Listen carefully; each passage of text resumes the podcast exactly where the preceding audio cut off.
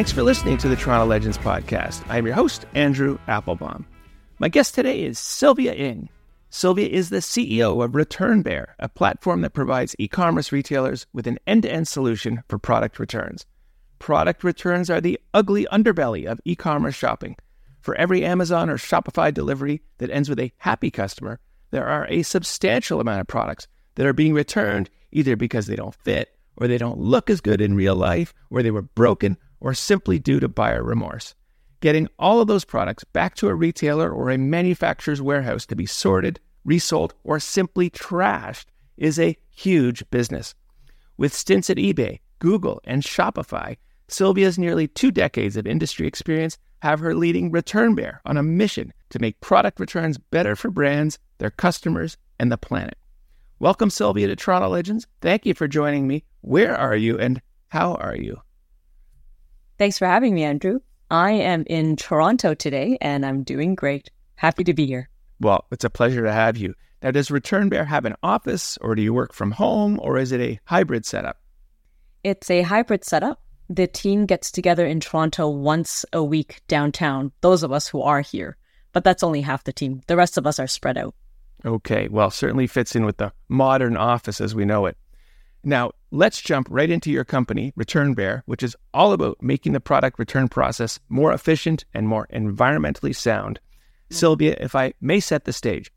Back in the day, there wasn't even such a thing as returns. You buy it, it's yours, no refunds. Then came the stage where you could return it, but it had to be unused, back in its original packaging with all the tags intact.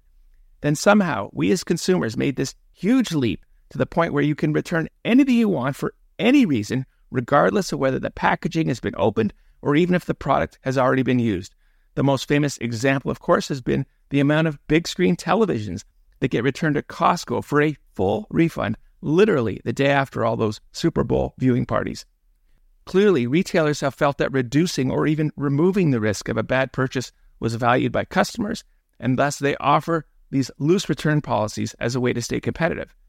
And clearly, the ease of returning purchases is great for consumers who now are incentivized to make even more purchases because they have even less risk associated with a regretful purchase. Especially since COVID jump started e commerce, the number of returns has grown exponentially in lockstep with the growth of shopping online. So, Sylvia, as I finally let you talk, I ask you, what the heck happens to all those return products? Well, unfortunately, a lot of it does go to landfill. So in North America, there are $700 billion worth of goods being returned in a single year. Just just think about that 700 billion. In Canada here alone, there's 60 billion. I mean, in comparison, almost sounds small, as 60, but it's in billions here that we're talking about. And unfortunately, it's very hard for the brands to figure out how to take those returns back into inventory, even if they're not damaged, because the unit economics of doing that are very tough to solve, right? Uh, and going back to your, you know, that was a great description of the evolution of, of returns. Going back to the root of the problem is that businesses and consumers have evolved over time. We, as consumers, have certain expectations of what a brand will do for us.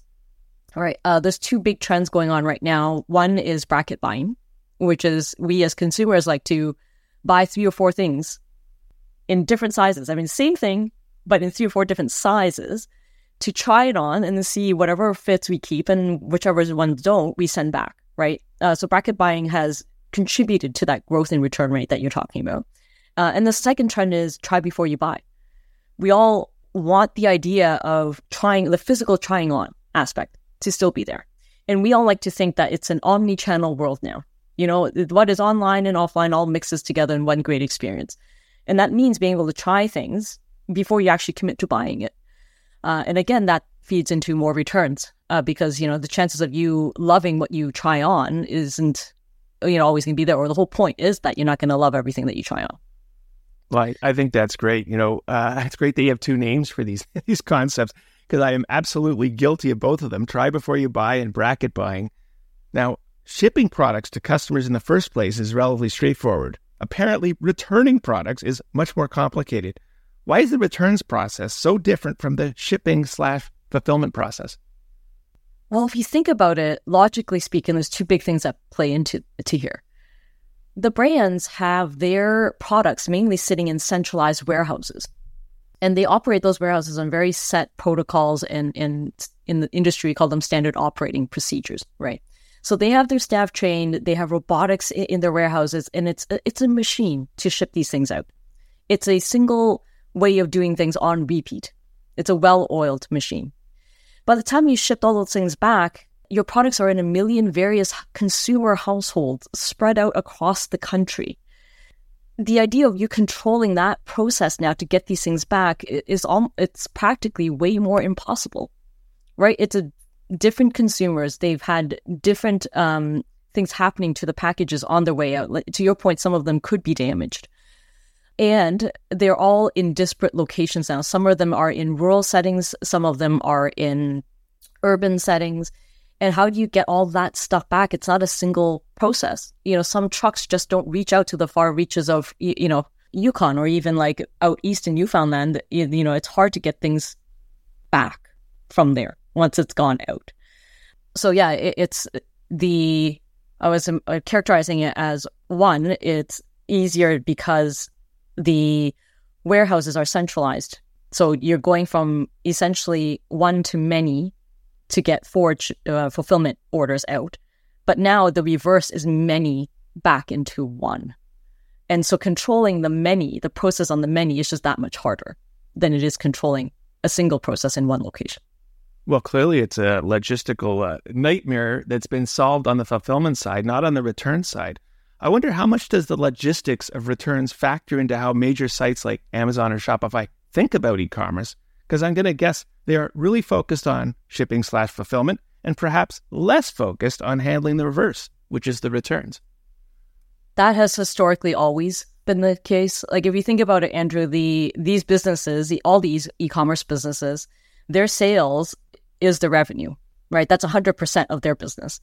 The returns, though, at most, even as much as returns have increased, at most it's around 25 to 30% of their orders. So returns are a, at most, a fraction of their business problem. Uh, so in terms of priority, it's always very hard to prioritize that, that little bit. Uh, but what happens is it ends up adding up. Especially if you look at a, a geographic uh, perspective, like you in Canada here, we as consumers buy a lot of things cross border, right? We buy from U.S. brands, we buy from um, Asian brands, and th- things are shipped overseas to here. When you think about a brand's essentially profit and loss statement, if you're based in the U.S., at most 10% of your sales are going to Canada. Then at most, I'm saying 30% of those sales are being returned. From a prioritization perspective, it's very hard for that brand to prioritize this single return problem from this single market. But then it all adds up because then you, so you add up all of the returns happening across Canada itself, it becomes again that $6 billion problem, but no one's prioritized it. Well, clearly there's a problem. If only we could find a solution. And this brings us to ReturnBear. What is ReturnBear? So, ReturnBear is basically an e commerce returns platform that allows all of what we just talked about to be simpler we are allowing brands to get their products back faster and cheaper in order to make sure that they can get things back into inventory so they don't have to resort to throwing things out. And when you say brands are your customers, are you talking about the retailers or the product manufacturers or both? The retailers, e commerce brands mainly. And do you focus only on returns generated from e commerce sites, or do you also handle returns from bricks and mortar retailers?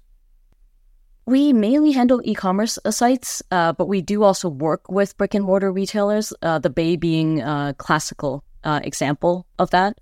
Because obviously, uh, a lot of the retailers now are omni channel. So it's not just about one or the other.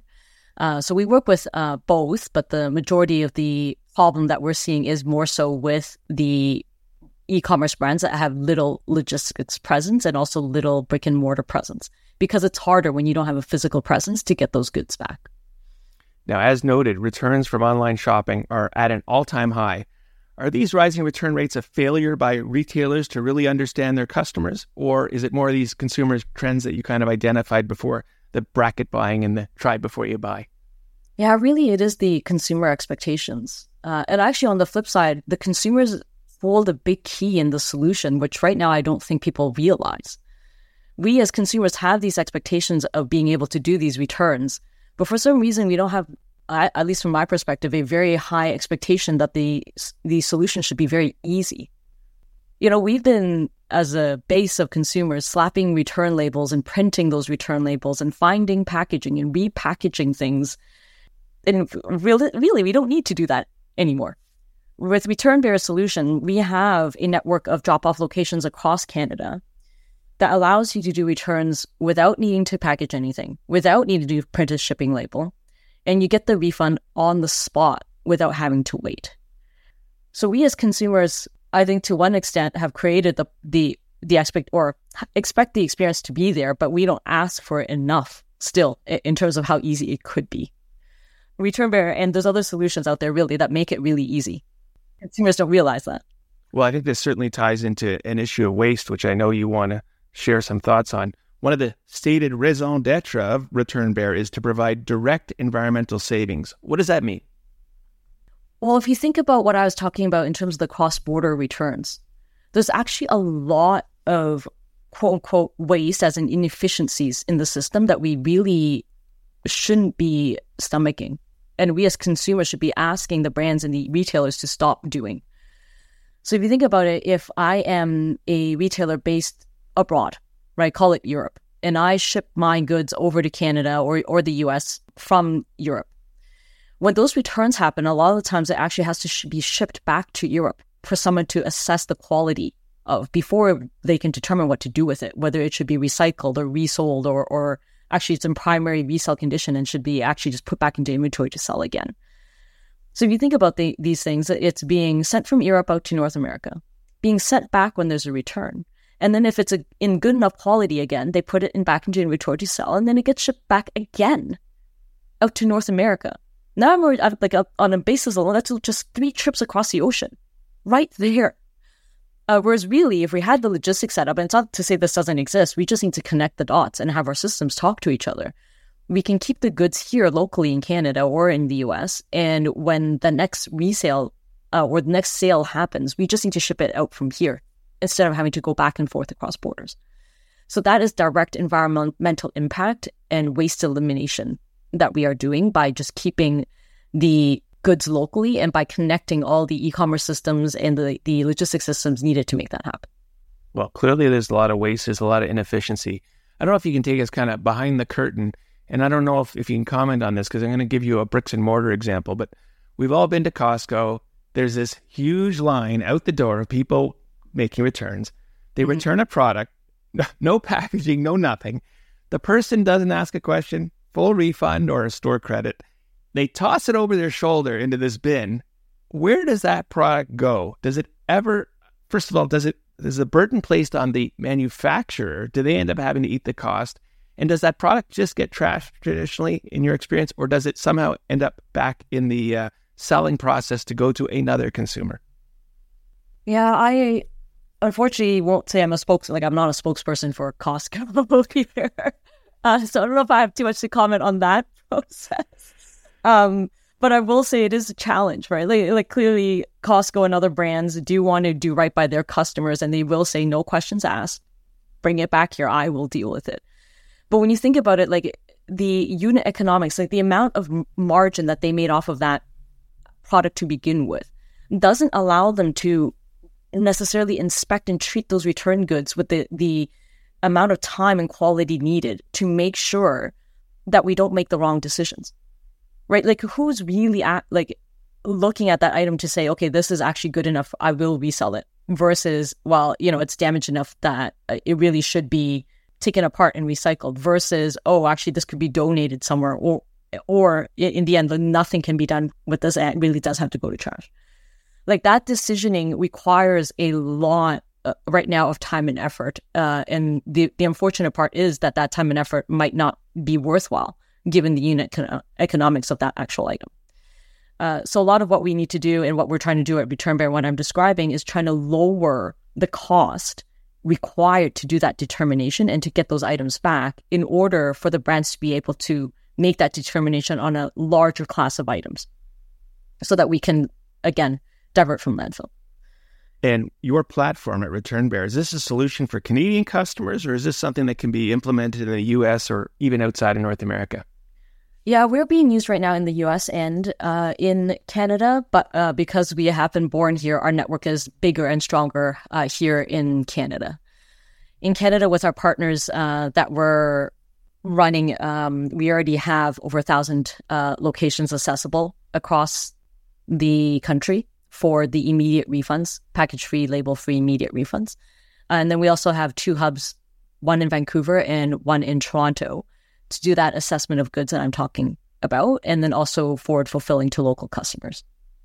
Now, Sylvia, there's lots of companies out there working in this product returns efficiency space.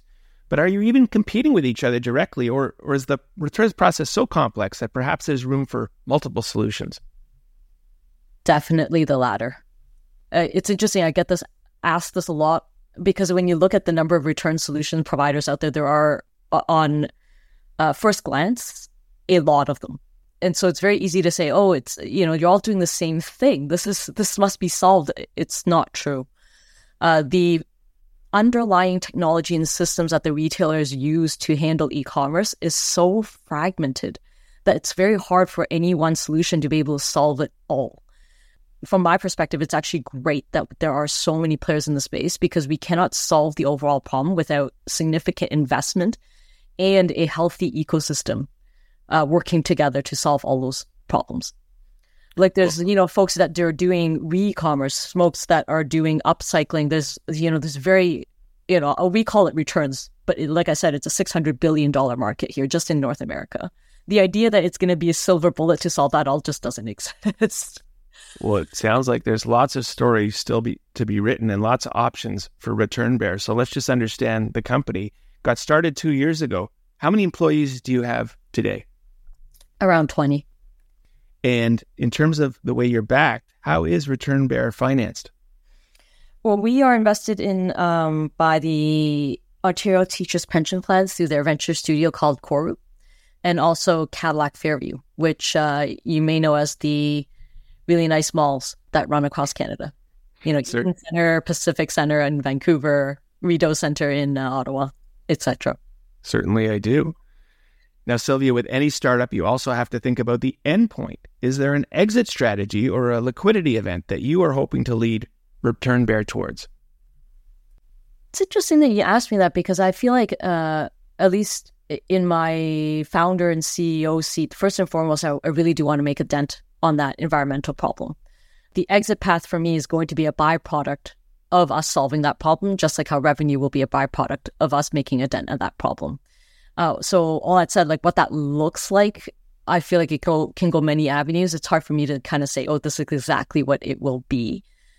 I can definitely say that, you know, with the players and the ecosystem that we just char- characterize as being very fragmented, I feel like there's many, many options of where this could go.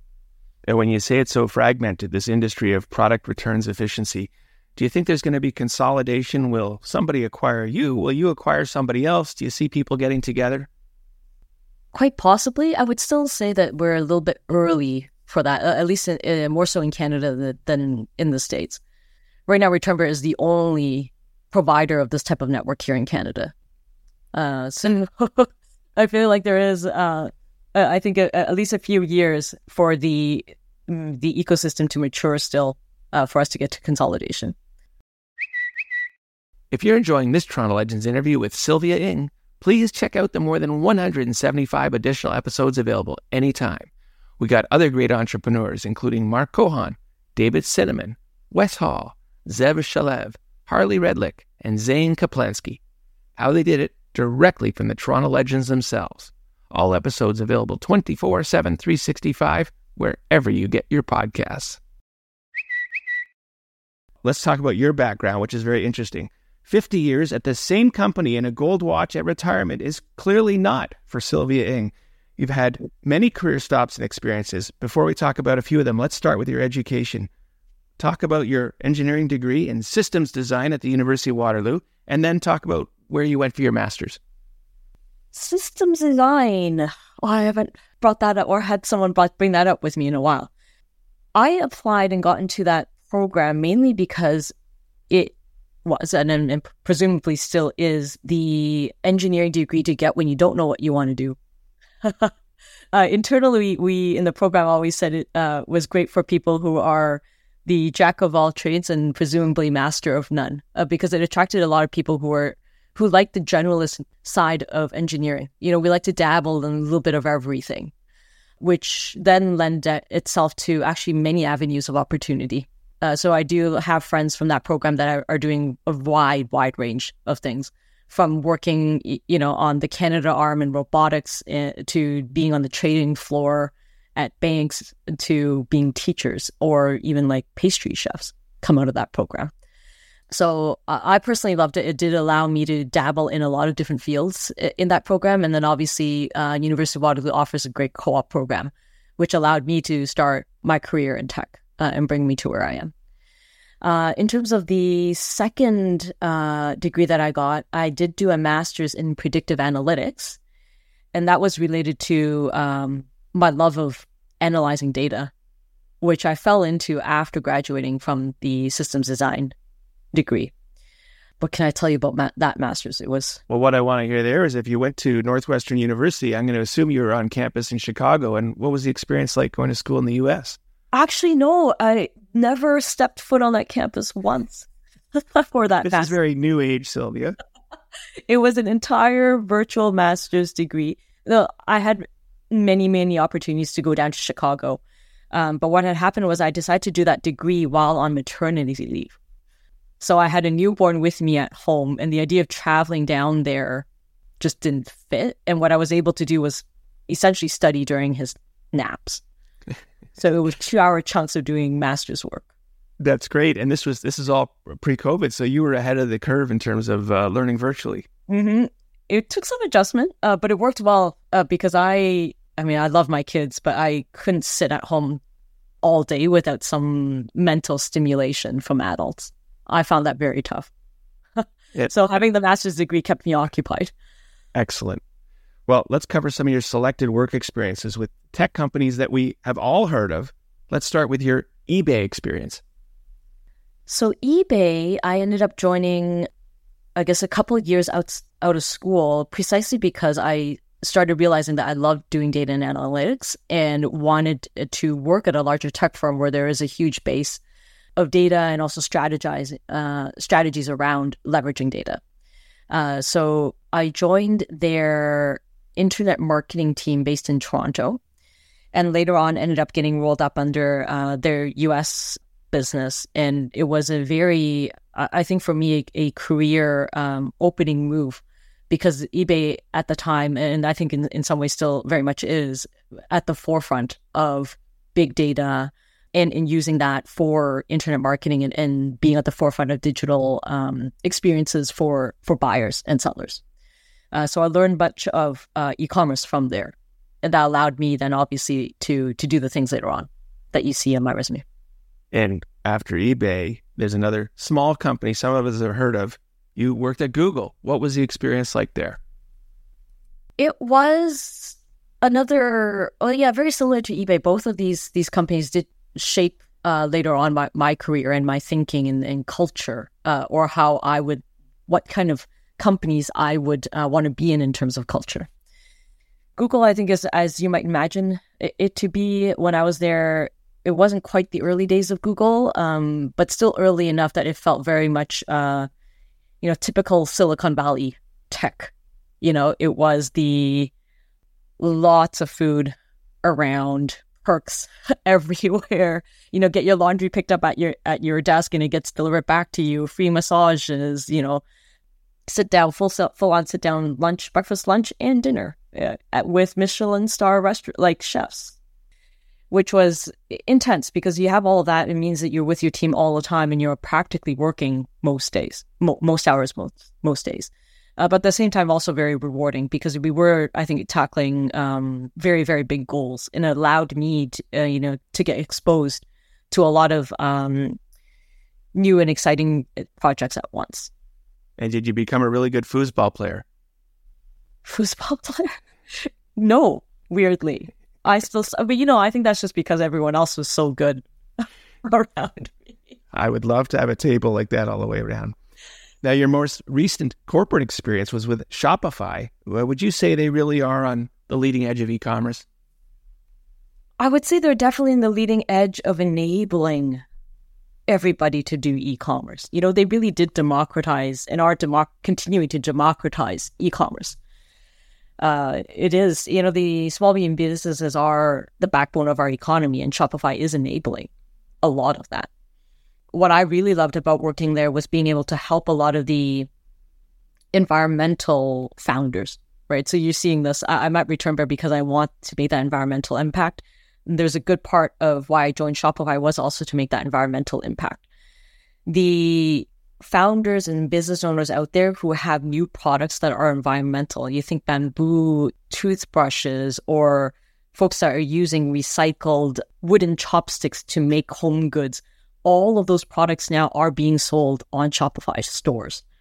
Uh, so in building that product, I was able to help those founders to build their businesses and push more environmental products out to the world. And that for me was very, very fulfilling. And then how did you make this decision and how did you end up moving over to a startup to ReturnBear as the CEO? Well, I've been wanting a while to really leverage my tech skills in a, a very specific, like direct line into environmental issues. And so when I told you at Shopify, it was fulfilling, but in the end, it was a an indirect thing. You know, I'm helping people to build e-commerce stores, and they through selling their environmental products, that was the, the environmental impact. Uh, and there at Shopify, I started realizing that the returns problem is gigantic, and and so I left to do ReturnBear mainly because I realized I can use my tech skills to directly reduce the inefficiencies there. And when you leave a corporate job for a startup, this is exciting, this is scary, or both? Both. Definitely both. You know uh, how they say that anxiety and creativity are wrapped up together in the brain? It's exactly like that. I get excited and anxious at the same time. That's a great way to put it. I want to know what you're working on now at ReturnBear and what is coming up next. Also, we have, like I shared with you, already expanded our product and offering with great coverage in Canada. So we are looking at expanding internationally now and also into next year. Uh, so we are spinning up processing hubs in the U.S. Uh, we've started already processing um, in the U.S. with a large uh, Amazon seller down there, and are uh, continuing to expand our U.S. presence next year, and likely looking at opening up our, our drop-off network then as well. On the kind of platform side of things, we are continuing to take in all the data. Again, my data background on returns and we're trying to start building out the the brain for that all of that decision making with the data that we are collecting to continue to optimize and reduce the inefficiencies in the overall shipping of products uh, around for returns. I feel like before we close, I should give you the podium for a minute to talk about who is the onus on to kind of help alleviate the issues that come with all these returns. Is it the brands or is it me as the consumer that is shopping on e-commerce sites? That is a great, great question. You are living my day to day. Look, this problem exists because there is currently no ownership.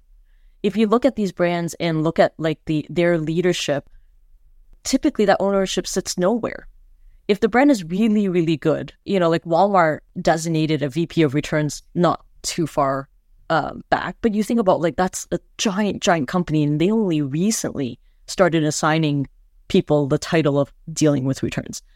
Usually the responsibility is split between either the, either the COO or the you know the head of e-commerce, so somewhere between ops and e- e-commerce, and then maybe customer services in there as well. But it's also a financial impact, so it's actually between all of these things. Uh, and it's very hard, obviously, for us to make the the decisions that we need to do if there isn't a single point of account.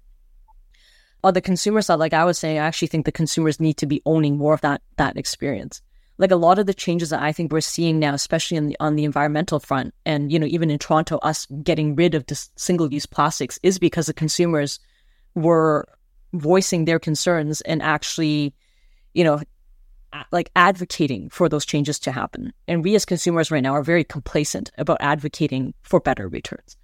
So I think it's actually on we need both to happen. We need the consumers to really start speaking out about better returns and pushing brands and telling them, hey, not only do I expect you to be doing this, I'm not going to buy from you if you don't, and I will buy from you more if you do. Like consumers need to be way more vocal about that.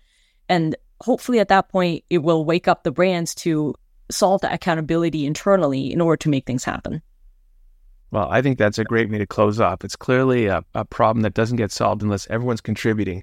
And again, Sylvia, I'm blown away by these numbers you shared a $60 billion market in Canada, $700 billion worldwide. You got your work cut out for you. North America alone. Oh, my goodness. well, you got your work cut out for you, but clearly a huge business opportunity, which is very exciting. So I want to thank you for your time and I want to wish you continued success going forward with ReturnBear. Thank you. Thanks for having me, Andrew. It's been my pleasure. And to the listeners, on behalf of Sylvia Ng, I am Andrew Applebaum saying thanks for listening to this episode of the Toronto Legends podcast.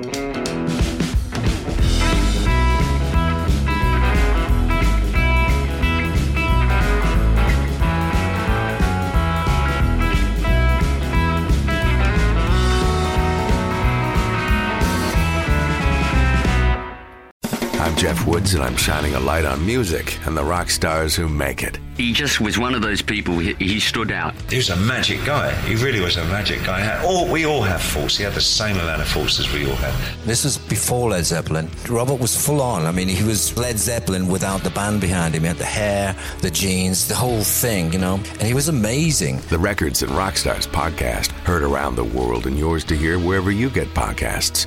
All the episodes from JeffWoodsRadio.com.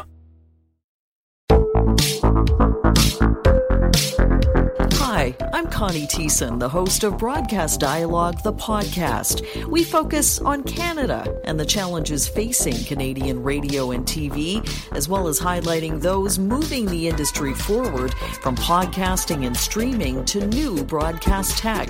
Check us out at broadcastdialogue.com or your favorite podcast app.